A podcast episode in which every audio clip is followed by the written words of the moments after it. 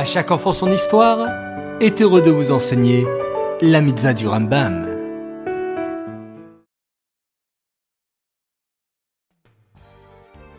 Bokertov les enfants, je suis si heureux de vous retrouver ce matin pour l'étude des mitzvot du Rambam et je voulais vous féliciter car vous êtes là, présent au rendez-vous pour étudier encore et toujours plus de Torah. Baou Hashem. Aujourd'hui, nous sommes le 9 Sivan et voici les mitzvot. Mais avant de commencer, je tiens à vous rappeler ce qu'on avait appris hier à propos de la peine de mort pour certaines fautes très graves.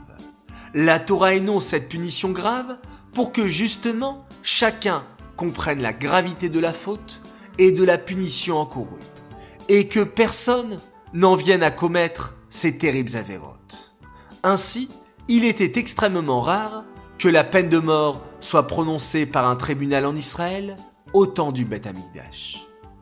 La mitzvah positive numéro 227 nous ordonne de mettre à mort par l'épée certaines personnes qui ont commis certaines fautes graves énoncées par la Torah. La mitzvah positive numéro 230 nous ordonne de pendre certaines personnes qui ont été condamnées par le tribunal pour certaines fautes graves énoncées par la Torah. La mitzvah positive numéro 231 nous ordonne d'enterrer une personne qui a été mise à mort par le tribunal le jour même de son exécution.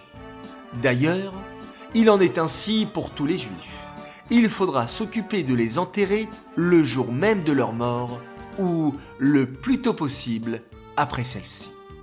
Enfin, la mitzvah négative numéro 66 nous interdit de laisser le corps d'une personne qui a été pendue sur la potence jusqu'au lendemain matin.